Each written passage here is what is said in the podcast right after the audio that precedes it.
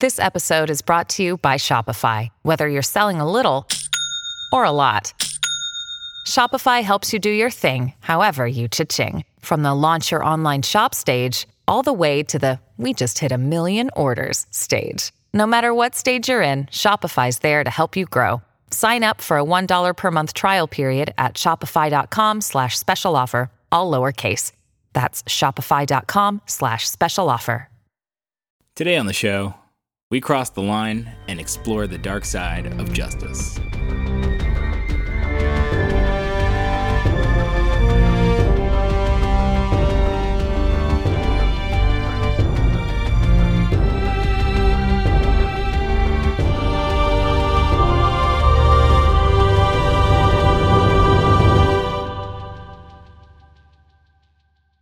Welcome to Lore Party, the podcast that explores the stories, characters, and universes of our favorite video games. I'm Lawrence, And my name's Abu. and I feel like this is the first time there's ever been a Lawrence and Abu collab episode where it's just us. Is it? Yeah. I think you might be right. Yeah, this is the this is the first one. oh my gosh. it only took seven seasons and 150 episodes.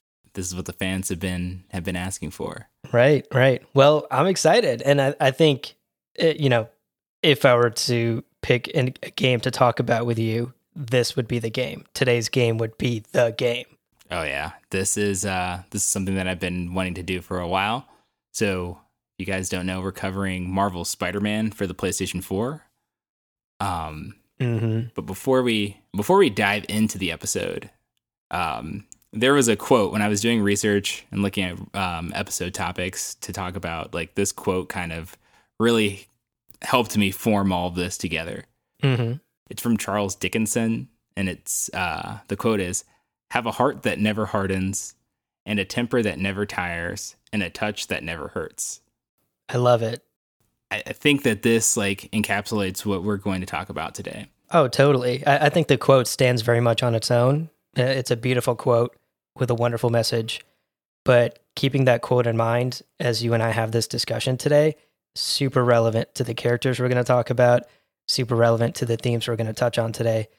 Yeah. This was this was a very very good quote that you picked out. I think when I was reviewing this script and uh, doing my research for today's episode, this was a quote I had in the back of my mind and it was extremely relevant. And I was just like, wow, perfect. This encapsulates everything. Yes. And so if you're here to listen to us talk about Spider Man, well, we're probably not going to focus on him today. so, so sorry, fans of Spider Man. You'll just have to, you'll just, you know, you'll, you'll be fine. But, uh, yeah, TBD on the the Spidey episodes. but today we're actually going to focus on like two of the my favorite characters in the game that I thought were pretty interesting. We're going to take a look at Martin Lee, aka Mister Negative, and uh, uh, Captain Yuri Watanabe from the NYPD. Yeah, two really interesting characters, and I think the the sort of theme of today's episode, the the through line that we're going to touch back on over and over again, and that connects beautifully back to that Charles Dickens quote, is this idea of good people being pushed to the line and then crossing that line. Yes. because both Martin and Yuri are good people, you know, by many standards. Martin created Feast, which is a, a homeless shelter. Martin cares about other people, Right. but at the same time as Mr. Negative, and we're going to get into it, he does some terrible things. Right. And it's a very similar story with Yuri. She's a NYPD officer, and uh, you know, no matter what you think about the police, Yuri as a character herself is osten- ostensibly a good person who works with Spider-Man, is friends with Spider-Man, and because of certain events in her life and how things play out, she does things that are bad. And we're gonna we're gonna get into both of these characters and really talk about what forced them to make these choices what other choices they could have made and whether they were even justified in in the paths they chose for their life. Right. And so, kind of diving straight into it, um, you know, the first character that we want to take a look at is Martin Lee. And honestly, when I first played this game, and you know, we got to the to the reveal that Martin Lee is Mr. Negative and that he's been, you know, doing these things behind the scenes. It's almost heartbreaking because the beginning of the game, you see this just this like super caring person that's using their like great wealth to just help other people. The only selfless billionaire that's out there. like Jeff Bezos, take note. So like right, right. Where's your homeless shelter, Jeff Bezos? Exactly. Stop asking me for money. exactly. You're totally right though. Like we're introduced to Lee. I think one of the very first scenes where Peter interacts with Martin Lee is uh I, I think it's the five year anniversary of Aunt May working at Feast and Martin Lee's throwing like a surprise party for her with a giant cake. And it's like a very cute scene, very beautiful scene and you're just like, wow, you know, like this guy that Aunt May works for is a good guy. He cares for his employees. He's he's on a mission to, you know, help the downtrodden people of the city. This is a good guy. Yeah. So Lawrence, we sh- we should talk about Lee's past. Like we let, us get caught. Let's back up a little bit and talk about sort of his origin story because I think that explains a lot of who he becomes later in life. Yeah, no, I totally agree. Um, and it's something that you do find out later in the game. He actually he was born in China, and I think his parents moved um, to Manhattan when he was really young, and he was stricken with some sort of genetic disease that they don't really go too much into, but somehow they end up in Oscorp, and they're just they have supposed to have some experimental treatment that they can do. And in like the initial during the initial treatment i think that they were just supposed to be they were told that they were just prepping him like just running some regular tests. But mm-hmm. norman osborn actually introduces a like early version of this genetic treatment that later became known as devil's breath. Um, they inject him with it and it gives him these powers but he can't control them. And the res- end result is he ends up accidentally killing his parents. Yeah. Super super tragic scene. Right. And you just hear like yeah um because it's norman and otto and you just hear otto just like yelling at him like you know what have you done and it's just it's crazy you realize at that moment that like this wasn't supposed to happen like he wasn't supposed to be administered this drug and if they were going to run some tests, they probably shouldn't have, you know, done it with his parents being that close.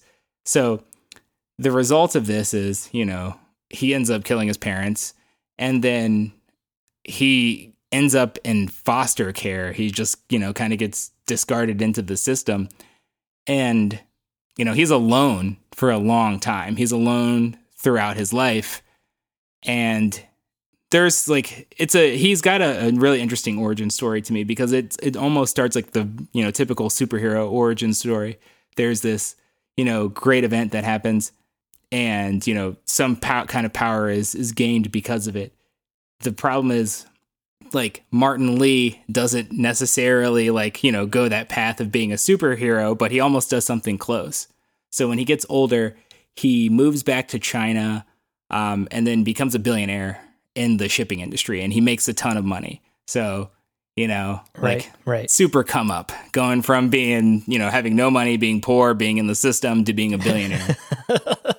um, this guy actually moves back to, to Manhattan and he starts Feast, which is New York's largest um, homeless shelter and charitable organization. Mm-hmm. So he really takes his great wealth and he distributes it back into the community. And he does it because he spent so much time in the system. He doesn't want people to feel like they're alone. He's giving the homeless and downtrodden community like he's giving them a second chance. He's putting them, you know, back into the workforce. He's helping out people. He's doing like this this amazing work. Right.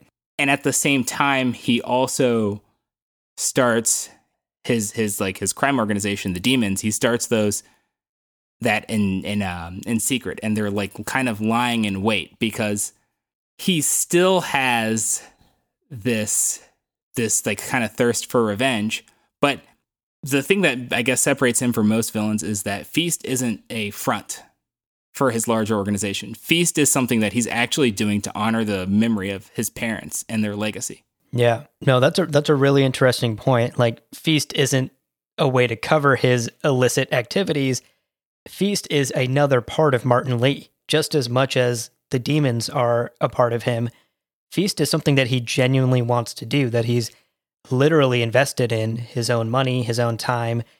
That's something he also wants to succeed, just like he wants to get his revenge against Osborn, just like he wants to take over the the Right. underworld through his you know activities via the the demons, the inner demons. And, and I think that this dichotomy is really interesting. And this dichotomy is what defines Martin Lee.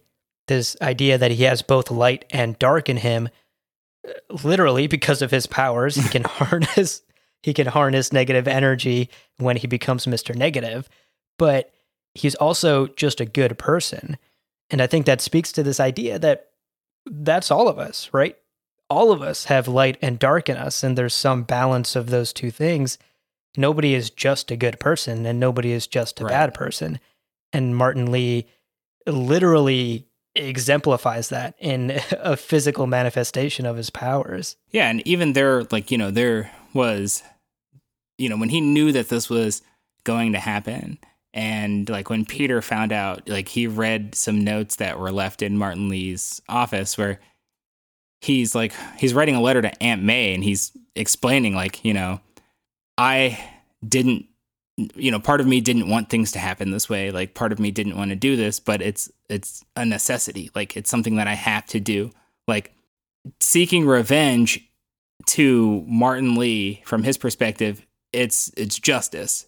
Like to him, it's not so much that Norman Osborn wronged him personally. It's that Norman Osborn is like is doing this to everyone. Norman Osborn is bad for the city and for humanity because he doesn't care about anyone and he'll do things that like deliberately put people in danger or kill them.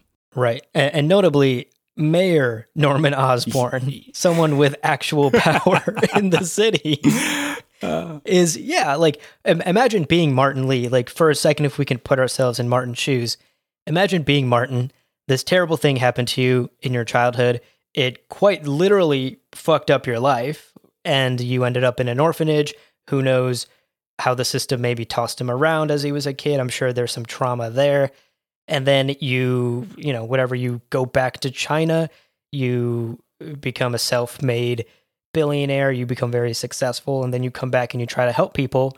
And then you watch this piece of shit who turned your life around rise to eh, like be elected as the mayor of the city that you you know I, I imagine martin lee loves new york. It's where he's very attached to. There's a reason he would come back from china to new york and open a feast and try to help the people there. He probably saw how new york helped him as a kid when he was an orphan and he wants to give back to that city. Imagine that city electing the person who who did that to you who totally fucked up your life. That's got to be so hard to watch. And one of the one of the interesting things about like Martin Lee as Mr. Negative is he's still he does actually think of himself as like a hero. He thinks of himself more as like uh you know, a hero that has to like do do bad things or become a demon to dispense justice accordingly. yeah And like that that is the the awesome thing about Martin Lee and that's why I think he fits into this episode because Martin Lee is was definitely a good person that felt like they had to cross the line. Like if they they, you know, if if it was just like just giving back to the people isn't enough because there's still people like Norman Osborn that create situations uh, for people that put them in the same position that he was in.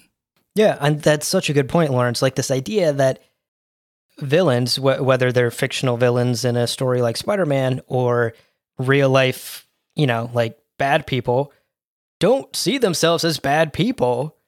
And in fact, could do things that are objectively good.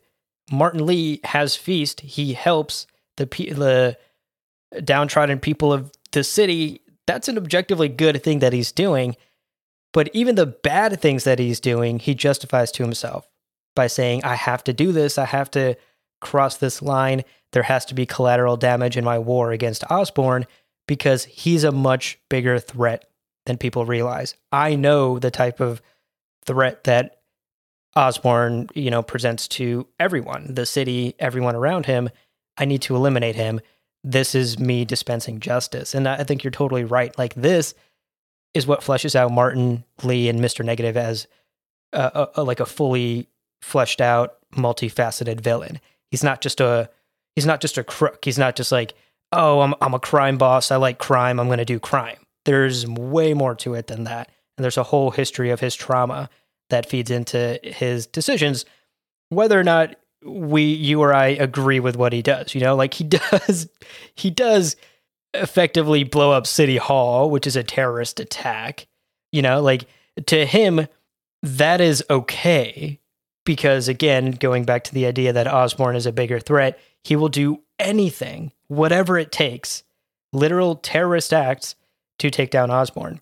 But you also know what the interesting thing about Martin Lee and and like when it comes to like crossing the line, he also acknowledges the fact that you know, he's out of balance. Him being Mr. Negative, his pursuit of Norman Osborn and the things that he has to do. He he mentioned that like, you know, these things put me out of balance. The the thing is I think that he also recognizes that like things have to be put out of balance in order for for Norman Osborn, who he describes as being a cancer to the city and its people, to like to you know to, to get rid of him to to kill him. Like he has to to throw these things out of balance. And i mean ironically doing that becoming you know becoming this demon becoming closer to norman osborn he does the thing that norman osborn did to him because he kills Exactly. Yeah. yeah he inadvertently kills miles miles's dad and puts him down that same path Totally. There, there's a lot of irony here with Martin Lee. Like the he again, it's cliche to say, but like he becomes the evil that he's trying to defeat yes because of this obsession that sort of consumes him. I, I- there's actually in that same scene where that city hall terrorist attack happens, Martin says at one point, I forget the exact quote, but he says something along the lines of, uh, you know, Norman is a cancer on the city, yada yada. He wears a mask to hide his true self. And what is Mr. Negative but a mask for Martin Lee? Yes. And what is Martin Lee but a mask for Mr. Negative? Like the the irony here is is astounding. And I think that's where Martin Lee's justifications, as much as as much as we've tried to justify why he would be obsessed with taking down Osborn, and to some extent his trauma plays a role in that, the actions he takes aren't justified because he his argument starts to crumble when you realize he is doing things that are you know just as bad as Osborn and he he becomes the very thing he's trying to destroy. You know, it's almost like with great power, Lawrence, oh boy comes great responsibility. oh man that is a great quote Roll credits, we're done. I that's a great quote. I need to write that one down. Okay, we're going to take a quick break here, but stick around. We'll be right back. Hello, everyone. This is Michael from the Lore Party Podcast Network. I'm the producer and host of Minigame, a podcast that takes a deeper look at the stories of our favorite video games. Every episode is only about 5 to 10 minutes long, and I analyze the themes, characters, and stories in the games we love, and highlight games you may never heard of before. Subscribe to Minigame at Apple Podcasts, Spotify, Anchor, and anywhere else you find podcasts. All right, Lawrence, let's talk about, let's move on to Yuri Watanabe because her story is very similar, eh, um, but there are some unique aspects of it. I really, really, really love her story because Yuri is present throughout the entire story. And you really don't get like really see the the shift in Yuri until we get into the DLCs. So Yuri is a a police captain in the NYPD. She is, I believe, a third generation uh, police officer. Interestingly enough, like her, I think it was her grandfather. There's there's also a split with her uh, her family and what type of police officer they were. So Yuri's grandfather, uh, Kenneth Watanabe, actually got like the NYPD Medal of Honor. So, very honorable man. You know, obviously did his job well, dispensed justice appropriately. You know, good person. On the other hand, her dad uh, was convicted of accepting bribes from the Maggia, which was the uh, like the mob, basically. So Mm-hmm. Yuri herself, um, before she was a cop, she was in the army, uh, and then eventually became a cop, became a police captain. So, like, just kind of get kind of giving her backstory is just to show that that Yuri obviously has this kind of strong sense of justice because it's something that she's obviously been around her entire life you know, on top of what they teach you to believe as a cop, or, you know, on top of what most people believe law enforcement is, Yuri shows you from the very beginning of the game that she does have her own sense of justice and her own beliefs in the justice system because she is the cop that utilizes Spider Man. Spider Man is also a vigilante. Right. So, like, you know, your a- average everyday cop, like Spider Man even mentions during the game that he's got to get out of some of the crime scenes quickly because, you know, he's had poor run ins with the police. Yuri Watanabe feeds him information and utilizes him as like sort of like an extension of the police. Like he can go where they can't go. He can, uh, you know, do the things that they can't do, and like he can dispense justice in a manner that, um, like where like cops wouldn't be able to do that. Right. Right. And that's such a good point. The idea that Spidey can do things that the cops can't do, that's not just in like the physical superpower sense. That could be in that could be in the sense of like, oh, this is something outside our jurisdiction, or this is something that, you know, I as a cop would get in trouble for doing. Let me call up Spidey and have him do it instead. Right. you're totally right. Like Yuri is already sort of toeing this line where she is asking for a vigilante to help and to uh, you know dispense justice in whatever way that Spidey sees fit. And of course, Peter is a good person and obviously he's our protagonist and he won't abuse that power. And I'm sure Yuri knows that and under understands that anything Peter will do, she can trust.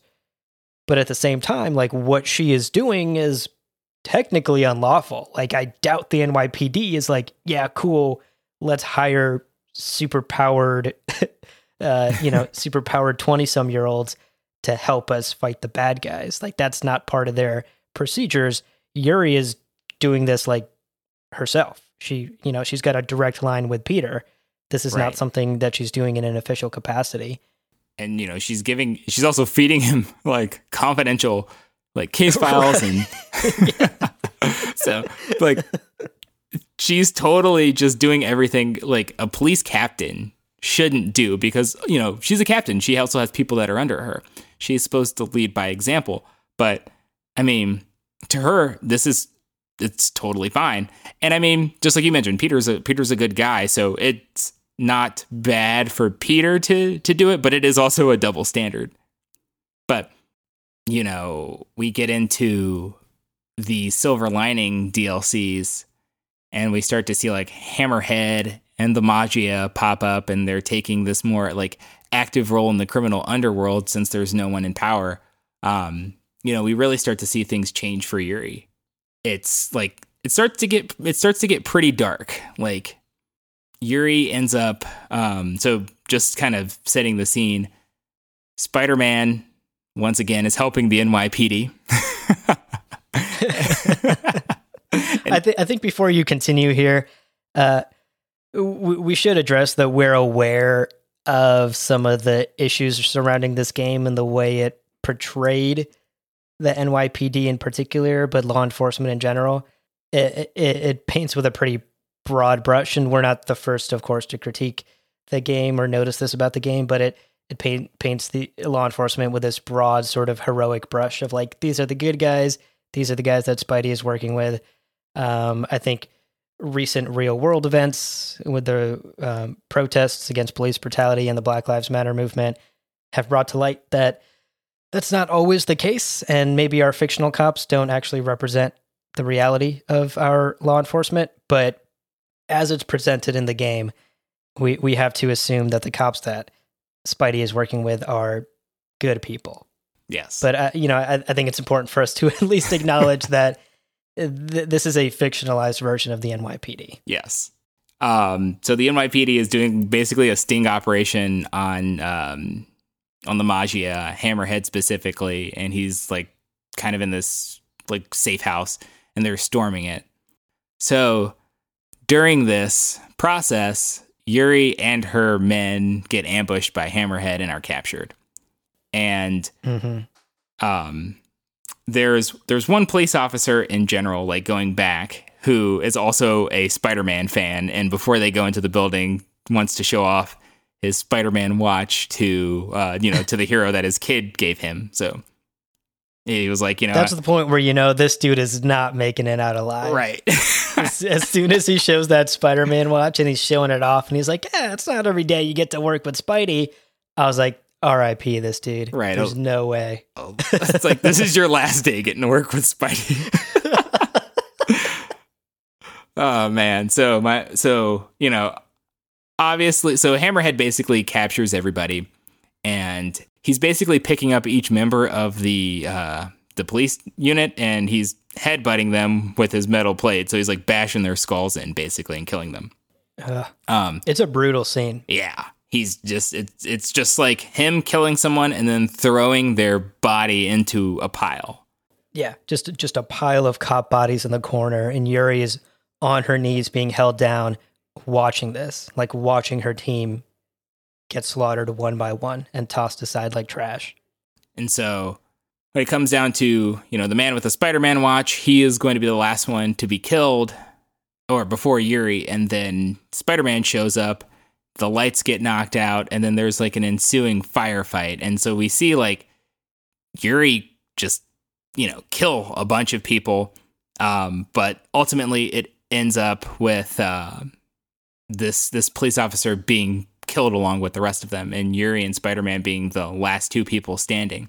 And that's Mhm. the scene itself is interesting because they're in the dark uh, and she just like lights um she takes out a lighter and you know flicks it turns it on um and it's just her standing there in the darkness and i think that is super fitting for for the character that yuri becomes like she's alone in the darkness she just lost all of her men you know they're all dead in front of her spider-man is someone that she partners with but spider-man isn't a cop Right. there's not that um you know there's there's not that that camaraderie between them like they they work together and they you know have their stupid jokes but i like their spider cop shit but i feel like there's a, a different bond that these men have with her than she has with spider-man Yeah, it's terrifying. It's such a such a beautiful scene. Like you said, the, this image of her standing in total darkness, flickering this tiny little light that's like having a hard time staying on, you know? yeah Like eh, that might be like classic lore party reading too much into something, which is very on brand for us. But to me, that's a scene where we see like this flickering light of like hope or the justice or the goodness in Yuri surrounded by so much darkness that it's having a hard time staying on and coming on. And uh, th- this tiny little light in the darkness is maybe all that's left for Yuri at this point. She has seen so much in her career. She has made it the goal of her career to fight the Maggia. She's as we continue this mission alongside Yuri and against the Maggia and Hammerhead, it comes to light that Yuri is trying to make up for her dad's disgraceful acts Yep. and is trying to like almost single-handedly take down the Maggia. She has spent the last decade and maybe even more obsessively jumping from unit to unit to precinct to precinct, chasing the Maggia and trying to dismantle them and take them down. She is obsessed, yes just like Martin Lee was obsessed with taking down Norman. And we start to see this like unravel and come out. At this point, Hammerhead and the Maggia have effectively declared war against the cops, and they actually later in the DLC they attack a cop precinct yes and they murder more cops. And Spidey is like, "Oh shit!" I like tries to show up in time, doesn't show up in time, and arrives to see uh, injured cops being carted off in ambulances. And Yuri uh, kneeling over another one of her fellow cops, like Yeah. kneeling over another dead body, uh, another friend of hers, another coworker, and this is where Yuri snaps. Yes. She, you know, kicks over a dead Maggia body, picks up his gun, and then when Spider Man is like, hey, where are you going? Her response is the same thing that Hammerhead said to her before she Mhm. before he like killed or tried to kill the last guy with the Spider-Man watch. She said that she's going to go and like dispense a little fear. Yeah, th- this is a really this is a really uh, just dark scene. And again, speaking again, trying to like tie this back to Martin Lee and the like bigger discussion we're having in this episode, this idea that Yuri becomes and literally starts to echo the thing that she's obsessed with taking down. Yeah. She echoes Hammerhead's own words. I'm going to show them fear Yes.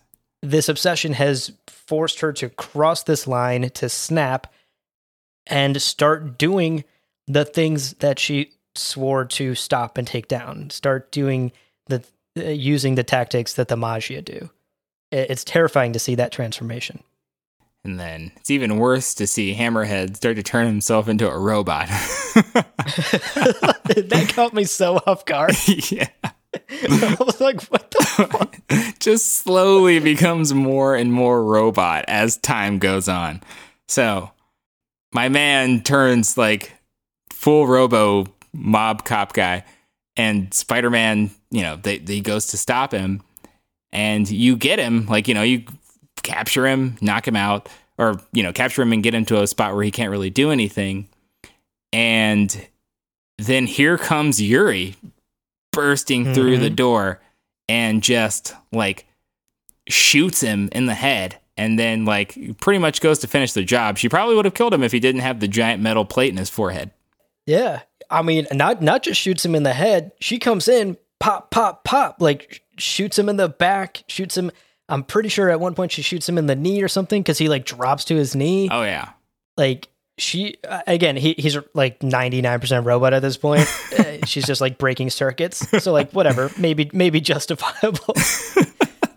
but then she gets up there, grabs him by the fucking neck, and puts the barrel of the gun to his face Yeah. And, and it's you're just like what is happening spidey's freaking out uh, and you're totally right like if, if hammerhead didn't have that metal plate if spidey hadn't at the last second just like maybe pushed her gun off slightly uh, like catching it with his web and slightly pushing the the barrel off center she would have fucking killed him Yeah. right then and there in cold blood Yeah. Cause she quite literally split his wig at that point because like like she blasted a piece of skin off his head and you can see like the metal plate. Like she she went in, like she was about to dispense street justice on his ass, and it was crazy. And yeah you know, as a cop, you can't do that. like No. you cannot bust in and you cannot, you know, dispense your own form of justice. So, you know, it ends up with uh, you know, you're getting a suspension. right classic right. that that part of the fictional Spider-Man NYPD on brand. right. Got that qualified immunity, so I can't uh I know it was a little extreme, but it wasn't too extreme, so you're gonna have to go on paid leave for a bit until you, right, until you work right. that stuff So out. Somebody somebody called the cop union. I tried to kill someone. right. Get get me out of get me out of trouble here. Yeah. No, uh, the, she she is definitely suspended after that incident, and then like the the next DLC starts and the story sort of shifts away from her. Yeah. But there is a small section in the follow up DLC where Spidey goes on this little goose chase. He finds these recordings of uh, a therapist talking to one of the Maggia enforcers, and you sort of learn that this therapist was Yuri's therapist, and this therapist was actually like an inside man with the cops. Like he was working to learn more about this Maggia enforcer to help Yuri take down the Maggia. And the enforcer learns this and kills the therapist. uh, like on the recording. It's like terrifying to listen to. Yeah, poor bastard, because like the Maggia Enforcer was going to use him to get to Yuri, and then Yuri was using him to get to the Maggia Enforcer. And this is just. Yeah, the guy's just like stuck in the middle of like a literal war. so, yeah, Yeah. man goes into a, like a Starbucks, we'll say, some coffee shop, and then just gets popped by a Maggia Enforcer on on camera or on tape. And so, like, she leaves these like clues for Spider-Man about like you know all of these things that were were ruled suicide or like you know an accident or something. And and you you go to these crime scenes and it's like obvious these people were murdered. Like they were pushed off buildings or electrocuted or just just all this this random shit that just does not happen by accident. And it, he's just like why am i you know why am i is she leaving this for me and then you get to the final well well then you get to the final tape or yeah the final tape in the final crime scene and she calls you and she asks you to meet her somewhere and so you know typical spider-man fashion he's just like oh yuri wants to talk my friend Yuri wants to. My best friend Yuri wants to talk. maybe she feels better now and so right. He goes to meet her on a rooftop where he finds the Maggia enforcer with a bag over his head, dead, like strung up on a pipe. And there is all there are all the crime files for all the people that he's killed scattered about. And then she calls him Calls him. and is just like, well, hear me out at first. You know, I just did a lick of good here for the world. And I there was something that she said that stood out because, you know, Spider-Man of course is like, you can't kill people, it's wrong, which he's he- he's right. you can't kill people. That is very wrong. Right. Um, but her response is, you know, why are you mad? Because I just took, I just dispensed justice, real justice, and I restored a little bit of balance to the world. That is the same type of thinking that Martin Lee had. One hundred percent. Like, by doing the thing that I shouldn't do to the person who objectively deserves it, I have now restored some balance to the world, and the world itself is a little less evil, which is a projection of their own experiences onto the entire world. Yes, one hundred percent. And that's a slippery slope. Yeah. Like like think about think about the Dark Knight and Batman and Joker, right? They literally that's like the theme of the movie. The idea that Batman refuses to kill people and Joker refuses to stop doing crimes and taunting Batman and the two will forever be locked in this struggle. Yes. And the the question of like should Batman just kill the Joker and end this? Yuri's answer would be yeah, like kill the dude. He objectively deserves it. He's like this Maggia enforcer that I have strung up on this pole. Right. He killed a bunch of people. He killed my therapist. So I exacted revenge and I did a larger good for the world by doing a little bad. That's Yuri's viewpoint. Spidey's viewpoint and the viewpoint of many other heroes, I'd say like Superman, Captain America would all agree with Spidey on this too, Right. is you can't go to, you can't start sliding down this slope because if you decide one small bad is okay, how many small bads are enough? Like where's the line then? Exactly. Because, like, you know, although this person murdered a bunch of people and like a lot of people, and, you know, those people never received justice, like, Yuri is also assuming that this is what the families of those people want. Right. Like, Yuri is dispensing her own justice. Yuri is getting closure for herself, but she's not really getting closure for anyone else. And so, like you said, it creates a, it, it is a slippery slope. Like, yes, this person deserve like these people deserve justice, and this person deserves to, uh, you know, face justice, and that can be many things. But like, you know, her killing him is not one. And you know, after she does it, she says it, it felt good. Like she has no Yeah, regrets. that's Like, crazy to hear. Yeah, it's crazy. And and it's so true that she was she was sort of inevitably always on this path. Just the fact that she was okay with using Spidey to skirt the law yeah, means she was going to end up in this place and all it took was again, and I keep tying things to Batman today for some reason, but all it took was like Joker says, one bad day. yes, And with both of them, it's crazy to see like when they passed, when you know when they c- crossed the line, because it went from you know being in the line to toeing the line to blazing way past it. yeah, yeah. Once they got past the line, their perception of justice was completely warped. Like Yuri Mhm. believes that killing criminals is real justice. Martin Lee believed that exposing Norman Osborn and ultimately getting his revenge was was justice, no matter what. Like no matter who had to die, uh, no matter you know what dark things that they had to do, despite the goodness, The collateral damage was worth it. Like the end goal was all that mattered. Right. Because these people needed to be removed from the world. And I mean that's the that's the worst type of thinking that you could have, especially with someone, you know, who has Yuri's position and Martin's powers. So so wrapping up, let's let's tie everything together. We already sort of have, but uh, I would love to hear final thoughts, Lawrence, about uh, again going back to this Charles Dickens quote.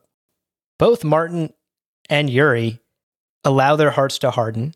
They allow their uh, their tempers, their obsessions, their warped sense of justice to take over, and they allow they eventually allow themselves to have a touch that hurts, that literally murders people, causes people to die and property to get hurt. And I, I think ultimately what Martin and Yuri show us is their trauma and their pasts came to define them, came to define them in a way that changed the path of their entire life and forced them to they instead of reckoning with their pasts and potentially uh, moving on from it or accepting it in a healthy way it totally changed the type of the types of people they became Yes. I'd agree. Like I I think the the singular focus on on their trauma like blinded them to the rest of the world around them.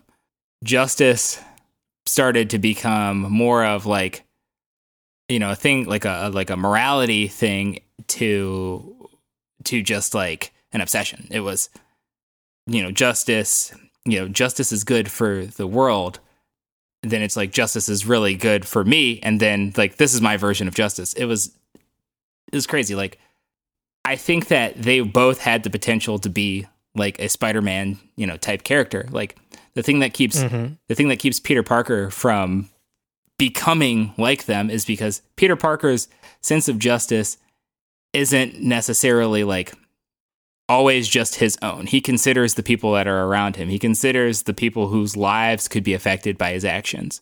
Like Peter Parker takes his trauma and his loss and he uses that to fuel like, you know, his crusade against crime in a very like like almost disconnected like almost like jedi disconnected way yes. Yes. you know like th- nothing here is personal for me i don't have a personal stake which like yeah he sometimes does when mj gets involved yada yada but uh, you know for most of the the things that spidey is doing there's a disconnect there's a larger sense of justice about how does this help everyone Right.